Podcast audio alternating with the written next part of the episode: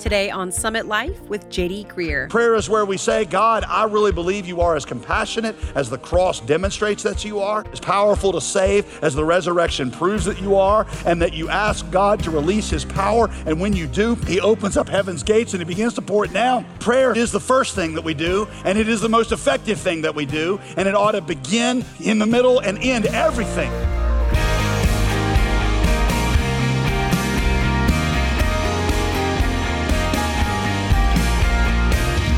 Welcome to Summit Life with pastor and author JD Greear. I'm your host, Molly Vidovich. So it's February. How many of you out there are still going to the gym every day?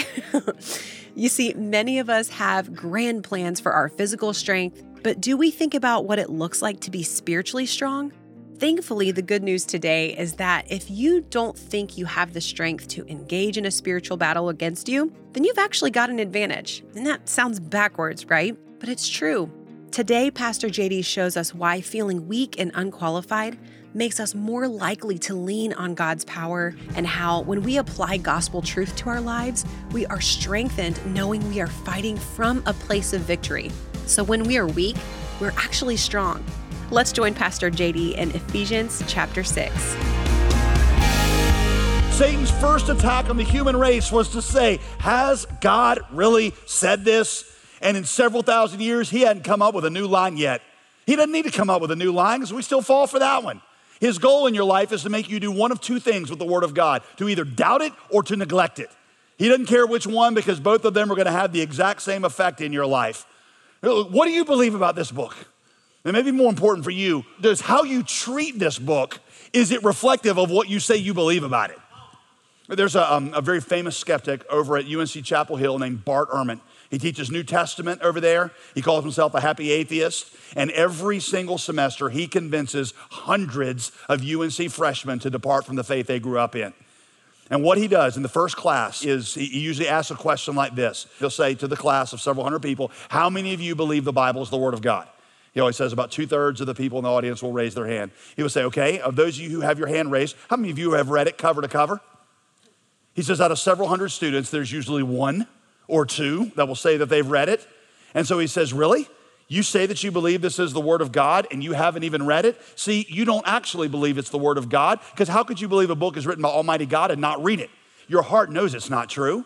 And I'm just going to spend the rest of this semester convincing you, your head, to acknowledge what your heart already knows. So here's my question for you Does the way you treat that Bible acknowledge that you actually believe it is from Almighty God?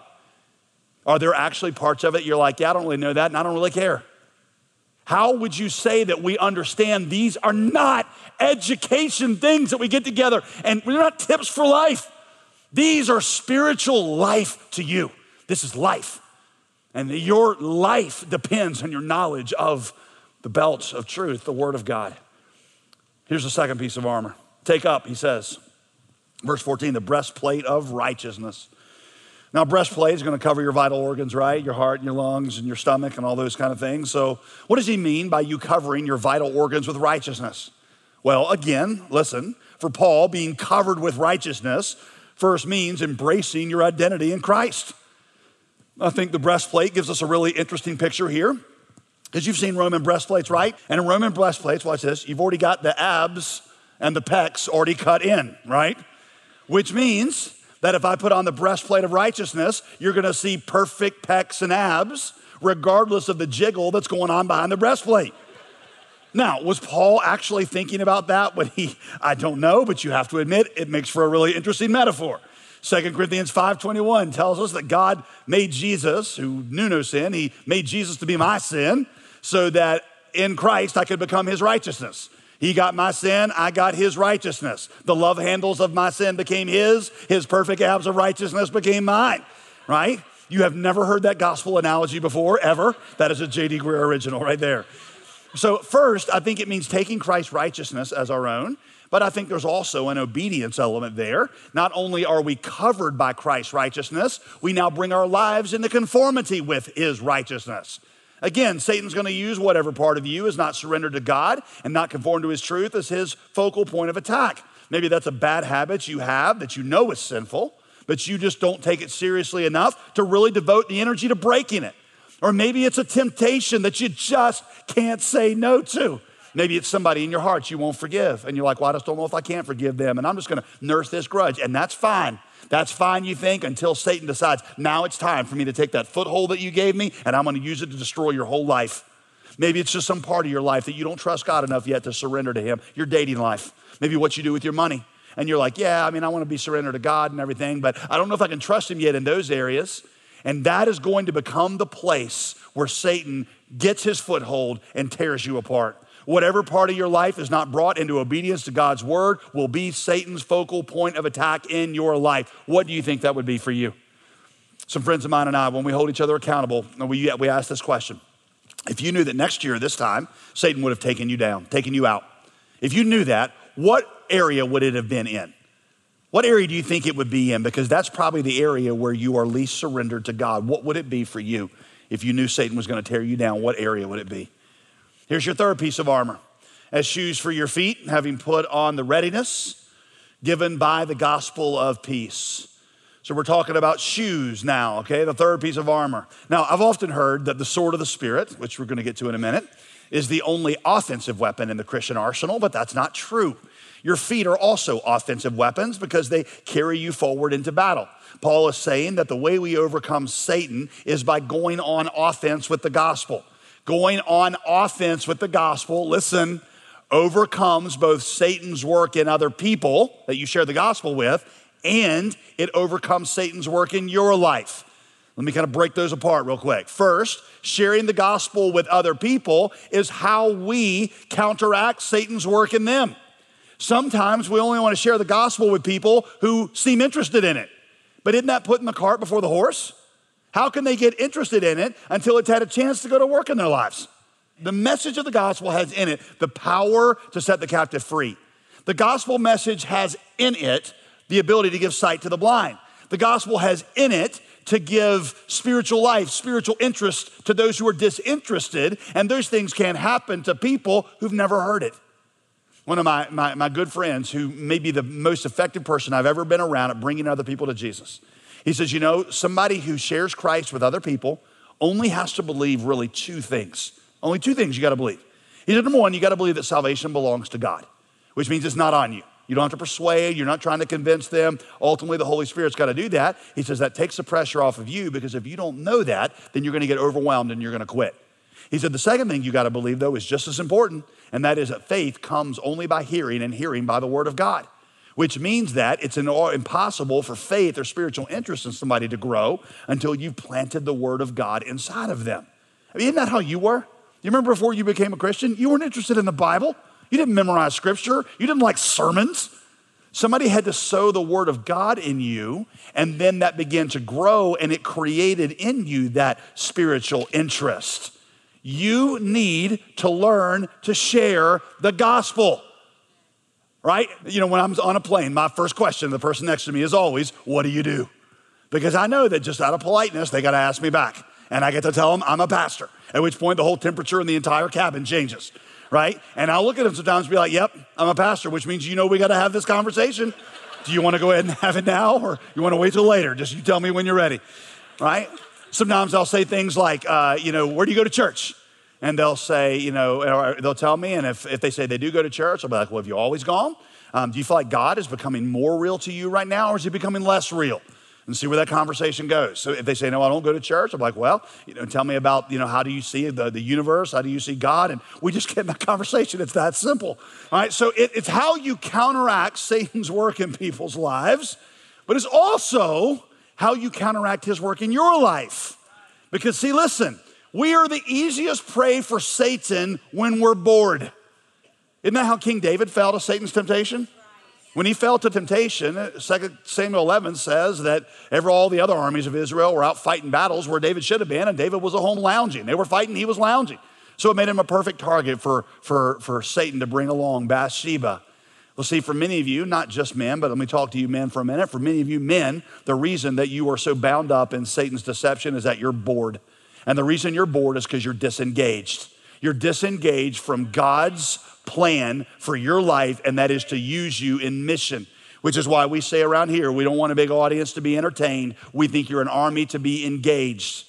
The picture of the church that we see throughout the New Testament is not a hovel of saints cloistered together trying to keep out the barbarians, but a missionary people that are battering hell's gates. Only then will you be healthy. Above all, here we are, here, fourth piece. Above all, taking the shield, above all means this is probably the most important, taking the shield of faith by which we extinguish the fiery darts of the wicked one. Now, this is really a way of summing up all the other pieces. Satan's main weapons are the lies that he throws, you see? They're like fiery darts that come into our hearts. Listen, you're not supposed to try to outreason those darts.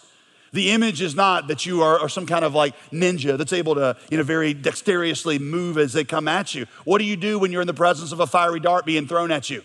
You cover yourself. You hide from those darts behind a shield. That's what Paul is telling you to do. Don't try to outreason Satan. Don't try to argue with him. You hide from him behind what you know to be true in the gospel. Use the gospel, what you see is true about God in the gospel, to extinguish the fiery dart. So, for example, Satan hurls at you, you're no good, you're nothing. You're pathetic. After what you did, you really feel like God still loves you. You can never make a difference. He'll never use you. Your marriage will always be bad. You'll never be a good parent. You'll always be sick. You'll never get out of debt. Boom! You put up that shield. And you say, Oh no, surely goodness and mercy will follow me all the days of my life, and I will dwell in the house of the Lord forever. Joshua tells me I am blessed coming in and blessed going out, which means there ain't no time in my life that I'm not walking in the blessing in favor of God. And greater is He that is in me than He that is in the world. And all the promises of God are yes in Christ Jesus. And God has plans to prosper me and give me a future and a hope. And I can do all things through Christ who strengthens me. And I know that God is working and all things together for good in my life because I love God. I know He'll never leave me or forsake me, and His eyes on the sparrow, and He knows how many hairs are in my head. And if I got how many hairs are in my head, I know that He's watching me. And I can assure you that when you get done with a montage like that one, Satan won't be anywhere near. Not a place. This is Summit Life with Pastor JD Greear. One of the things we hope to impress upon you as we wrap up this teaching series is that you must love Jesus' kingdom more than your own. And let's be honest, if your heart's cry is, My kingdom come, whatever you do will not truly be effective for Him. God has to take our eyes off of our kingdom before he can build his through us. And Ephesians is a book that transforms our view of the church. It thrills us as we see our part in God's amazing plan, and it challenges us about our day to day lives, and more specifically, our lives as church members. And as our thanks for supporting Summit Life, we are offering an eight session study guide that will take you or a group of friends through the book of Ephesians. It's called Your Place in God's Plan, and we'd like to encourage you to reserve this study guide today. It's your last chance by calling 866 335 5220. That's 866 335 5220, or visit us online at Give you one other thing before I go on here. I think really interesting uh, angle. A Roman soldier's shield in those days was created to be linked up with his brothers next to him, right? You've seen them, and they, they make these shield walls, which, I mean, you've seen like the 300 movie or Gladiator or something like that. And what I think it shows you is that sometimes your own faith is not enough to get you through a situation. It was never meant to be. You're supposed to be part of the church so that in one situation, somebody else's shield shields you, and your shield will shield him in another situation. Maybe you ought to end every small group by yelling Spartans or you know something like that. That'd be cool, and probably help you remember it. Um, piece number five. Piece number five, take up, he says, the helmet of salvation, verse 17. Now, again, this just repeats in a new way what he's already said, but specifically here, your head is where you think. Paul is telling us to let the truth about our salvation permeate or cover, control everything that we think.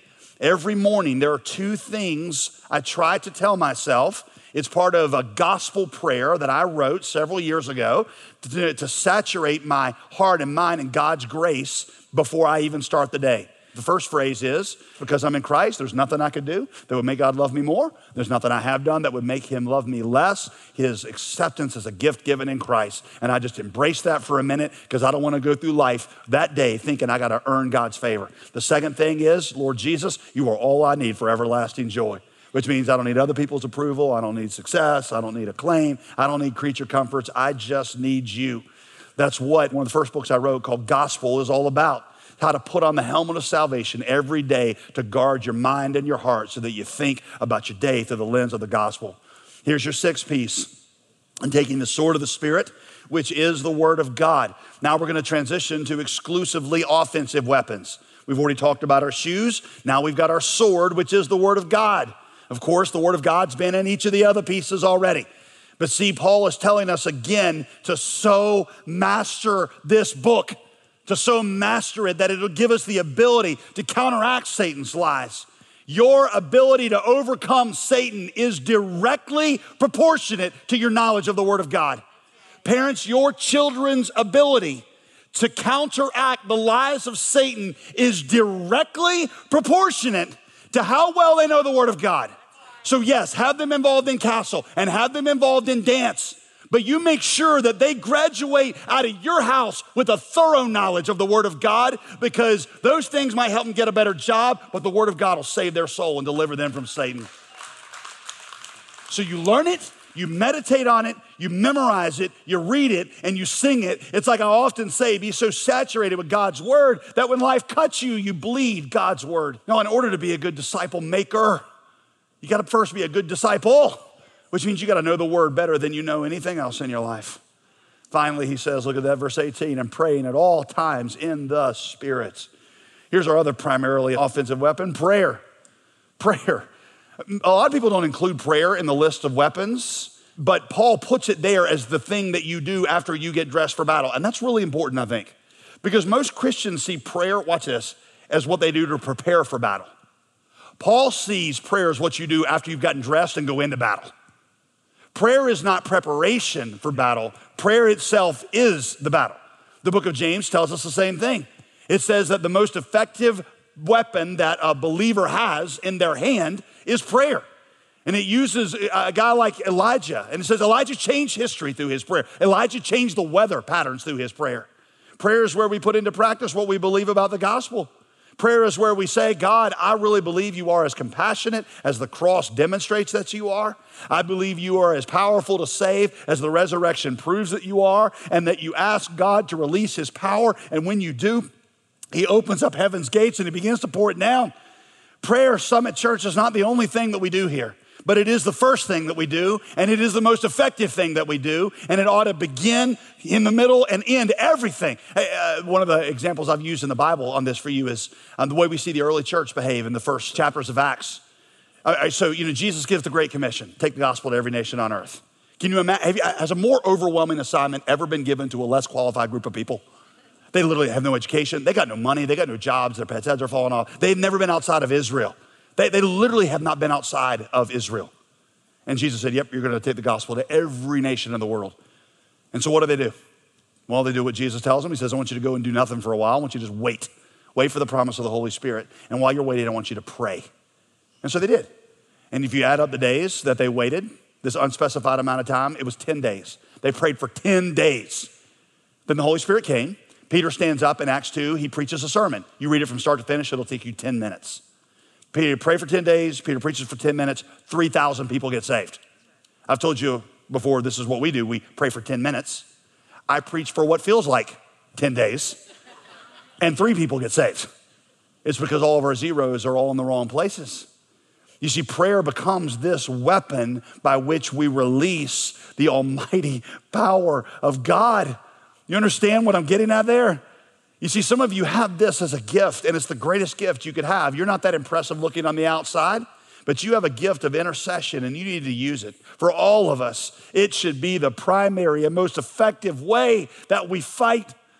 It's the point where you, where you begin to apply the gospel, what you believe, and release God's power in the world. My friend, Joby Martin, Joby was a former bodybuilder. He says a lot of Christians are basically like bodybuilders. He said that when I was a bodybuilder, I never did anything with my strength. I worked out all the time, but I never fought anybody. I never played any sports. I just showed up and flexed. That's all that I did with my strength. He said a lot of Christians are like that. They puff themselves up with doctrine, but they never actually do anything. They know all this stuff about God, but they never exercise that belief in bold, frequent prayer. Prayer is how you demonstrate, it's how you use the gospel and release its power. You see, there's a lot of you that, listen, you know a lot about the Bible, but your prayer life is nothing to speak of. And you're just a Christian bodybuilder. You just show up at church and flex. And you need to start using that stuff that God gave you and applying it by releasing the power of God in the world. Do you understand how much power and compassion God is ready to pour out if you will just pray? Jesus says, ask, ask, ask. Specifically, he says, he says, pray, make supplication for all the saints. It means your people in your small group. Pray for them by name. And also for me. Mm, I don't think we're still should be paying for Paul, but let me translate that for you that words may be given to me and opening my mouth boldly to proclaim the mystery of the gospel to you. I think that means you pray for me, me, because I'm the one who usually every week stands up and gives you the word of God. And fortunately or unfortunately for you, I'm never short on words, right? But you don't need me stand up here talking for an hour. What you need is the words of God to be given to me for you, because my words might educate, His words will liberate. My words can fill up your mind, His words can save your soul. So you need to pray that God will give me the words so that I can lead this congregation to know God, to know the gospel better. That's not going to happen except that you pray for me. So, see, listen, Paul's last words are to tell us that yes, life is war. Life is war, but we can and should be confident because we have a God who is willing to fight for us. And these pieces of armor are just learning to think about the strength of the gospel in your life. The way to fight Satan is not to engage Satan. The way to fight Satan is to cover your life with the gospel. Luke chapter 11, Jesus said this from a little different angle. It's a great little parable. He said, There was a man who had a demon living in his house, and uh, he drove the demon out. And so then he went to his house after the demon had gone and he began to clean up the house. And the demon had made a mess. And obviously, it's a metaphor for his life. He'd made a mess of his life, so he begins to clean it up. But the demon goes out and finds seven of his buddies who are just like him and comes back and finding the house swept and in order, he re inhabits the house now with not one, but seven. And now the last state of the man is worse than the first. And then Jesus says something that a lot of times people don't put together with the parable, but Jesus then says this He says, You know, when you drive out a strong man, which is the demon, in order to be able to really fortify the house, you need to have a stronger man who lives in the house. The strong man is Satan, the stronger man who occupies the house is Jesus. So it's not about driving out the demon, it's about letting Jesus fill the house of your life so that there's not a single place that Satan can touch you. You need the presence and the power of the Holy Spirit and the gospel in your life. The way to resist Satan is not to engage Satan, it's to get filled with the presence of Jesus, the stronger man. Charles Spurgeon used to say the preaching of Christ is the whip that flogs the devil. Do you want the devil out of your head? Do you want him out of your home? Do you want him out of your family? Do you want him out of our church? Do you want him out of the community? Then preach Christ, trust Christ, abide in Christ. As a Christian, we don't have to fight for victory over Satan in our marriages. Praise God. We don't have to fight for victory over Satan in our church. We don't have to fight for victory over Satan in our lives. Listen, we fight from victory. Amen. The last verse in Ephesians, the last verse, look at this. Grace be with all of you who love our Lord Jesus Christ with love incorruptible. What a great title idea for a series. You know, what do you think, huh? God's love is the only incorruptible, everlasting, immutable, all powerful, unchangeable thing in this corruptible, falling, ever changing world. And with that, we've come to the end of our study titled Love Incorruptible. If you'd like to listen to any part of our series through Ephesians again, you can find the full programs online at jdgreear.com. As we look around our landscape, there are many vibrant, healthy churches, but it also seems there's just as many that are just plain stuck. In fact, that might be your church. And I encourage you to look back at your beginning. Your church was founded on the hope that Jesus brings and the hope of reaching a specific community with the good news of the gospel. I encourage you to study the book of Ephesians on your own. And to assist you with that, we have a Bible study that we are offering called Your Place in God's Plan. Today is the final day to reserve your copy of the study guide, and it comes with our thanks when you donate today to support this ministry. Give and request the eight part Ephesians study when you call 866 335 5220, or you can request the study when you donate today online at jdgreear.com. Now, before we close, let me remind you that if you aren't yet signed up for our email list, you'll want to go online and do that today. It is the best way to stay up to date with Pastor JD's latest blog posts. It's quick and easy to sign up at jdgreear.com. I'm Molly Vidovich, inviting you to join us again next week as Pastor JD kicks off a brand new, never before aired teaching series. Exciting days to come here on Summit Life with JD Greear.